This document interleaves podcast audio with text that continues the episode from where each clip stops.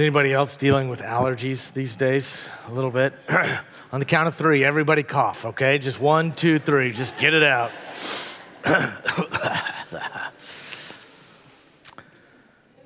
so, we announced, as I mentioned a moment ago, we announced last week the start of a new capital campaign to renovate our historic building, essentially enhancing what is beautiful about this holy and sacred space and updating what stands in the way of our being as hospitable as we want to be. Essentially, what we want, what we're dreaming of, is a building that is as inviting and as welcoming. Uh, as the spirit of this congregation, we want the building to reflect who we are. Uh, this last week, we released a new video. Uh, we emailed it to everybody in the congregation. Uh, it's been on all of our social media platforms. If you've not seen it, I encourage you to do so. It's on our website as well. Uh, and it just sort of walks us through uh, I walk us through uh, the different parts of the building that we are proposing to be renovated. It's really helpful uh, to be able to see sort of the before and afters and sort of talk about why we are doing this and why it's important. So I encourage you to do that. We're calling this the Cornerstone Campaign as a nod to those uh, historic leaders of University Christian Church who 90 years ago next year courageously laid the cornerstone to this sacred space right in the midst of the Great Depression. On the very day that the, the incoming president, President Roosevelt, said that the next day that all the banks should be closed to try and stave off uh, the Great Depression.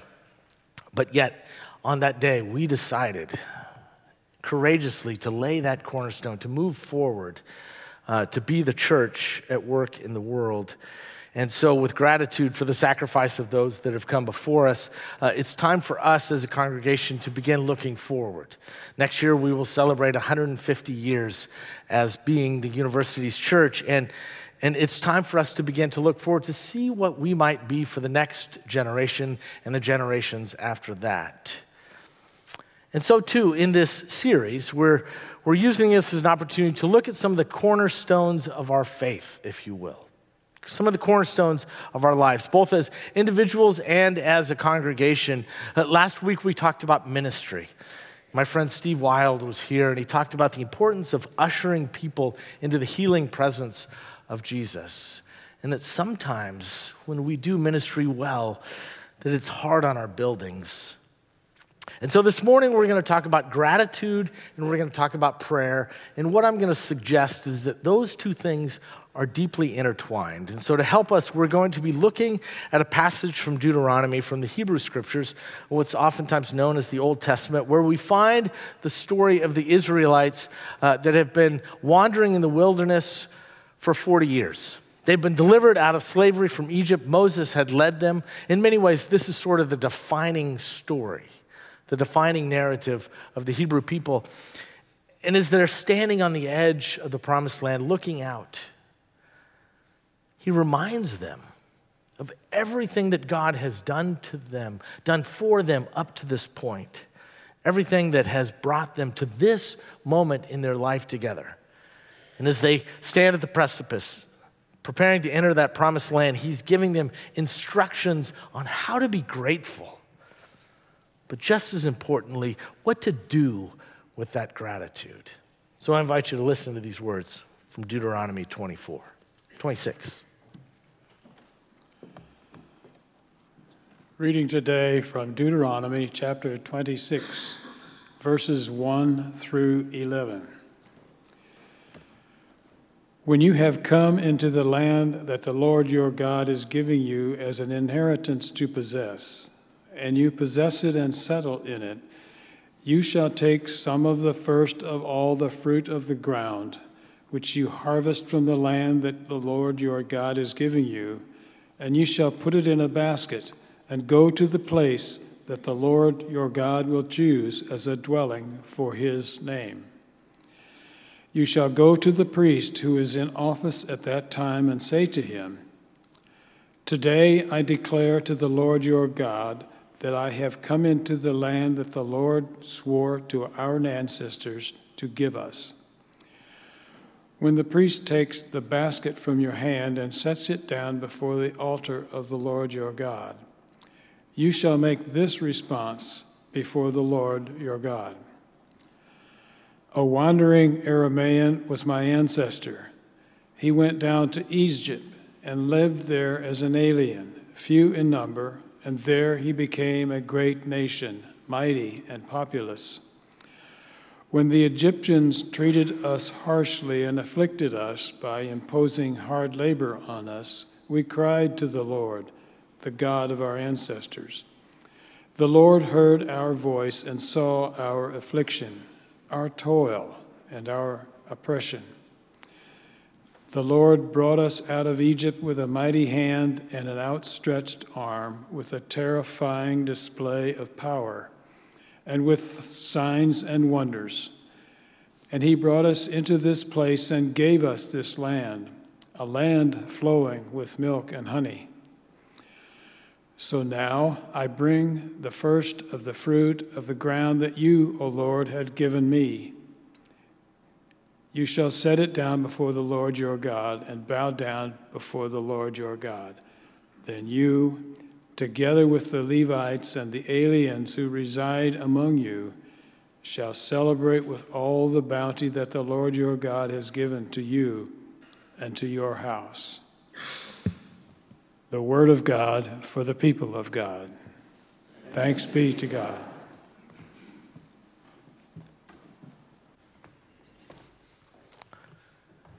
So, I want to say a special welcome not just to those that are joining us online, but also those that are joining us on the radio. At KTCU, we are glad that you too are a part of our worshiping community this morning. So, a number of years ago, Kent Millard, who is now a retired uh, United Methodist pastor, he, he served for a number of years at a large church in Indianapolis. But prior to going to Indianapolis, uh, he served for a number of years at a church in South Dakota. And in order to take that position, obviously he had to move, not just himself, but all of his possessions, all of his family, uh, to this new place. And as sometimes happens in such a move, not everyone in his family was all that excited about this move. Kent had a son named Kendall who was in the second grade, and he made it very clear to the rest of his family that he was not having it. He was not looking forward to this move. He was not looking forward to leaving his school, his friends. He wanted nothing to do with this move. However, when the Millard family arrived at their new home, a, house that was provided to, for them, a parsonage, uh, Kendall was shocked as he walked into the room that was going to be his to discover that already there, someone had left him a gift. And this was a gift of a, of a brand new, bright and shiny electric train set. His face lit up and he got so excited and he bent down and he saw on top of this train there was a little note that said, This is a gift from the Rubin family to Kendall. We hope you enjoy your new home. Well, as you can imagine, he was excited beyond belief. And he sat down and he started to play with that train. And for the rest of the day, even as his family was moving boxes around him, he sat playing with that train all day long. The next day, he came into his father's home office with his hands full of coins. He had broken up his open his piggy bank and he came and he just sort of laid all of his coins, all of his money right there on his dad's desk. And he said, Dad, I want you to give this to God. And Kent was surprised by his son's spontaneous offering, and so he says, So uh, I'm just curious, why are you giving this to God? And he answered simply, Just to say thanks. Just to say thanks. See, this boy had received a generous gift, and he was so overwhelmed with gratitude that he wanted to give an offering to God just to say thanks. See, I would say that is a kid that is grounded in gratitude. The truth is that all of us have received abundant gifts. Abundant gifts from the hands of a generous God, that, that God has filled us with blessings of life and of love, of family and friends, of, of community, of a congregation, of relationships, of resources. The truth is, whether we recognize it or not, our lives are an embarrassment of riches. All of us have received abundant gifts from the hands of a generous God. In a book called Climb Higher, the authors write this True inspiration to be generous occurs when we realize that all we have and all we are is a gift from God. That we acknowledge God's abundant gifts, we become grateful. And gratitude incites generosity. I love that phrase. Gratitude incites generosity. In fact, a truly grateful heart will have no alternative but to be giving, to be a generous heart. And so, the question before us this morning, and maybe the question before us in this season of our life together is how do we tell God, thank you? When we consider all of the incredible gifts that God has given to us, how do we respond? Do we live lives as if, as if God has done nothing for us? Or do our lives reflect, like that little boy, that, our, that we are grounded in gratitude? Now, admittedly, I acknowledge that it is easier to do it sometimes in our lives than others right? Depending on where we stand, depending on the circumstances around us, sometimes depending on the economy, depending on our job situation, depending on our relationship status, there are times when it is easier to be grateful than others. Are you with me? Anne Lamott says this. She says, It's easy to thank God when things are going well. But life is much bigger than we give it credit for and much of the time, it's harder than we would like. But it's a package deal, she says. And we know that to be true. I admit it. Sometimes living life grounded in gratitude can be hard, simply because life is difficult. Elie Wiesel was a Holocaust survivor, author. He won a Nobel Prize. And just before he died, he was interviewed interviewed by Oprah Winfrey. And she said in the midst of that interview, you know, there may be no better person in all the world to talk about speaking about living with gratitude. Despite all of the tragedy you've witnessed, all that you've endured, do you still have a place inside of you to be grateful? And his face lit up and he said, Absolutely. In fact, right after the war, he said, I went around telling everybody I saw, thank you. Thank you just for being alive. Thank you for being a human being. Thank you. And he says, to this day, to this day, the words that come most frequently from my lips are thank you. And later in that same interview, he would go on to say, For me, for me, every hour is grace. Grace and gratitude, gratitude and grace. These, these things are linked. These words are intertwined. They're interconnected. In fact, both in Latin and in Greek, they have the same root gratitude, grace, grace, and gratitude. Grace, as we know, is this unmerited gift. Something we receive, but we don't deserve it. It's not something we can earn. As Wiesel says, life itself is grace. Life is this unmerited gift that each and every one of us has received. You know, this church, for me, this church is grace. You are the embodiment of grace in my life. And I suspect that many, if not most of you, could say the same things about the people sitting amongst you. This church is an embodiment of grace. And I'm thankful every single day for the opportunity to serve this incredible congregation, in particular at this particular time in its life. This church is a gift to me, the embodiment of grace. In your worship bulletin, there are these little cards. And I want to invite you uh, at some point in the midst of the next several minutes to take just a moment and to list some of the things about University Christian Church for which you are most thankful. Because here's what we're going to do. In just a few moments, we're going to drop these in the offering plate. And what we are doing is we're creating a, a, a cornerstones of gratitude art display, I guess you could say, down in the reception area on the first floor We'll be able to, to see as a visible reminder over the next few days and weeks those things of which we are grateful for, the things for which the rest of us are grateful for. An opportunity for us to remind ourselves of just how much this church embodies grace. And I would say that if you are joining us online this morning, if you will email us, send those in the comments, we would love to print those out and put those uh, on the wall as well. You may notice, uh, and you'll hear later in the service, that our children have already started this uh, and have listed some of the things for which they are most grateful for. So, this story that we heard just a moment ago from Deuteronomy. Moses, as I said, was speaking to the people of Israel, and, and, just as they're about to enter into the promised land, he reminds them of everything that God has done for them, everything that God has led to this moment in their life together.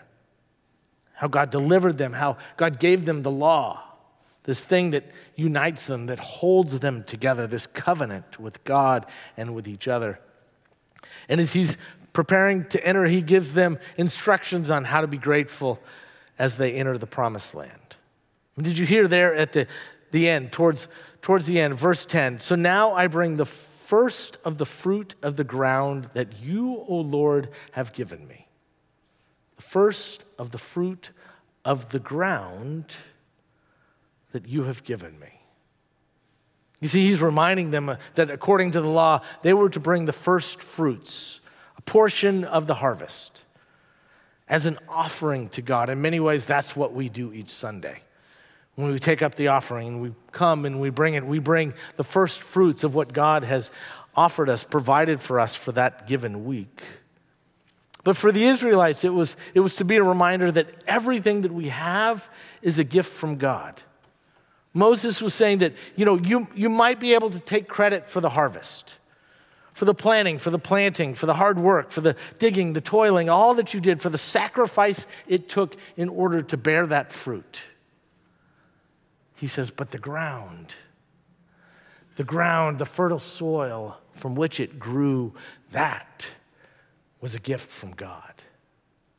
None of it would be possible without the ground. There would be no fruit.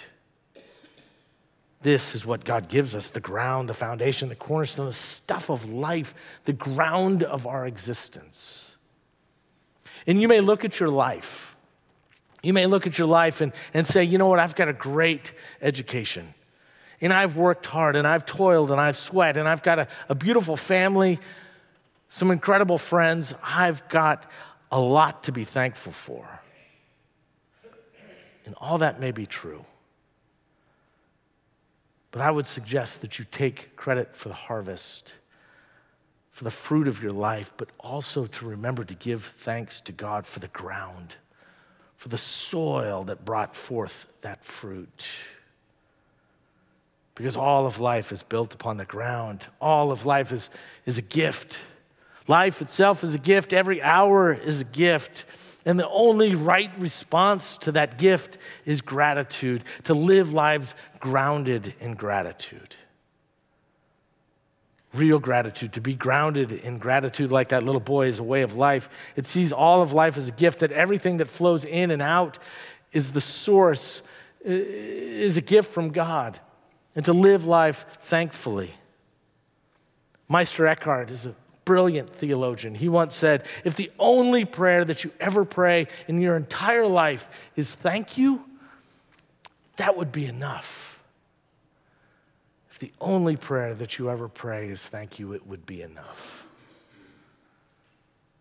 Now, he's a brilliant theologian, and I would never argue with him except to this point, to which I would say, yes, but only to a point, because I think at some point there has to be a response.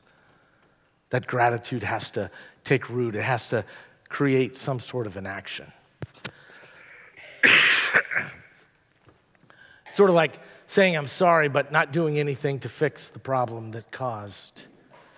There needs to be some sort of response. In many ways, that's what this whole series, you might even say that's what this whole campaign is about You see, with our lives grounded in gratitude, we are invited, each and every one of us, to ask a simple question. We've invited you to pray every single day, this guiding question, to ask God, God, what do you want to do through me?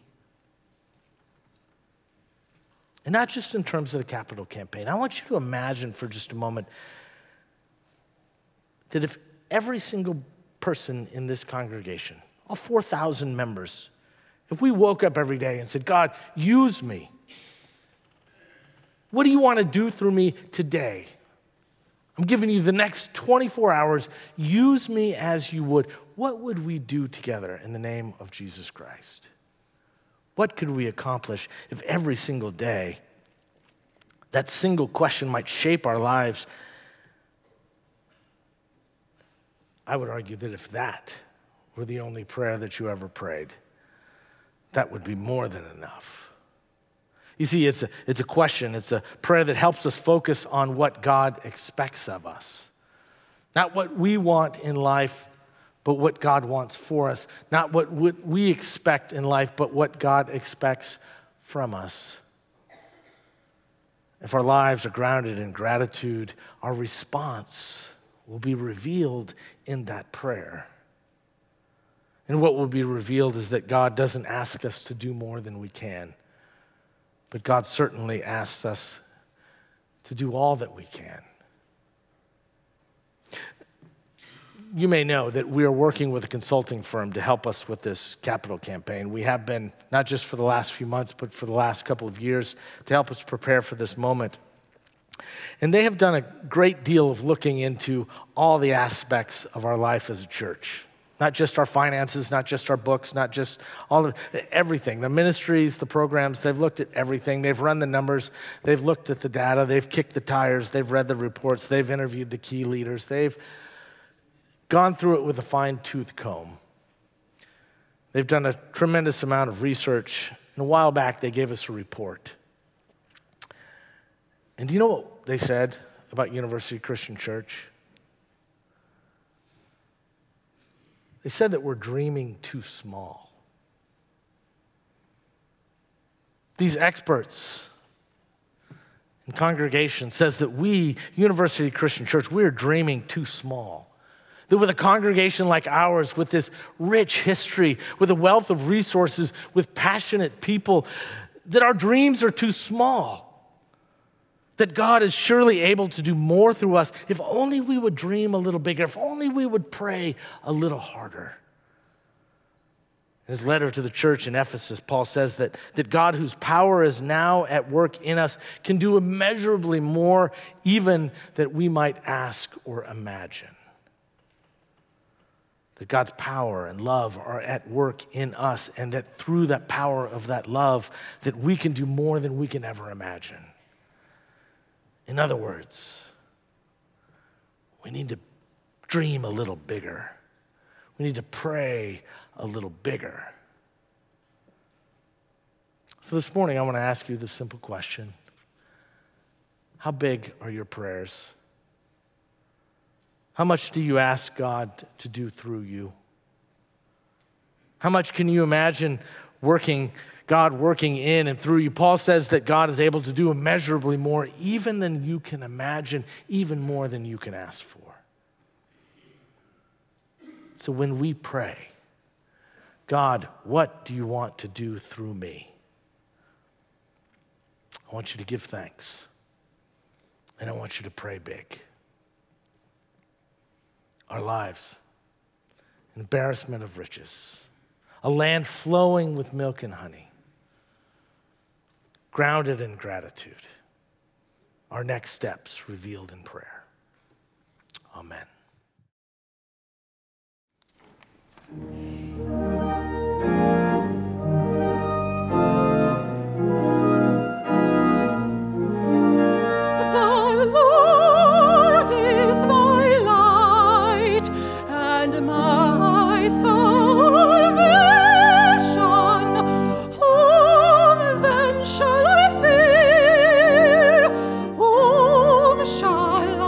Strength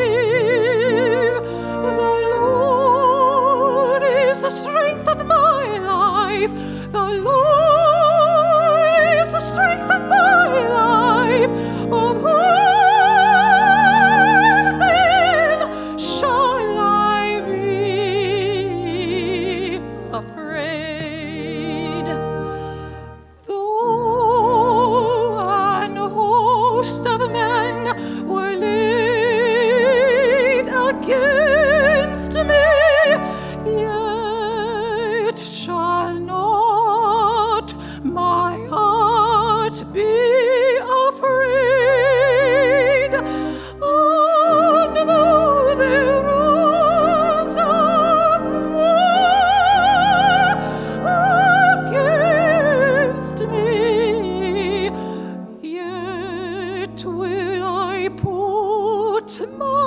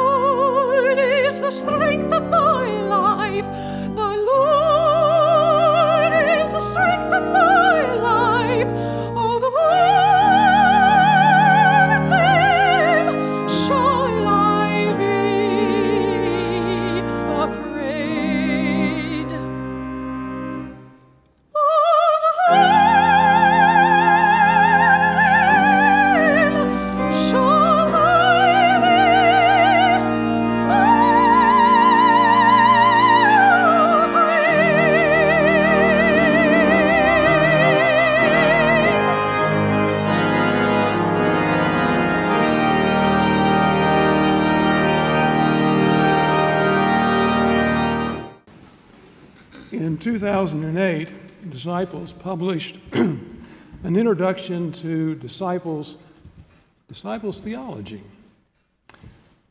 a description of what happens in the meal that we are about to partake was contributed by two women, one of whom is a graduate of Bright Divinity School. In their conclusion, about what happens in the supper. They write, quote, This is where we encounter Christ and remember his terrible death, and where we remember his resurrection. This is where the brokenness and pain of the world is made visible. And this is where we rekindle our hope this is where our bodies are shaped for service and solidarity. This is where we learn to make room for others. This is where we encounter the living God. This is where we can see each other as we really are, as children of the living God, made in God's image. This is where we learn to risk living within God's economy, where all God's children eat together, and there is enough for all. Oh God, in the quietness of these moments of worship, we come to this table of thanksgiving, grateful for your comforting presence in our fear filled world. In the midst of our human brokenness, we come to this table seeking wholeness again. Embrace us with your healing presence as we share the bread and the cup, symbols of your Son's supreme sacrifice for us. May it continue to remind us of your great love and the love that we are each called to share in our troubled world. In his name we pray. Amen.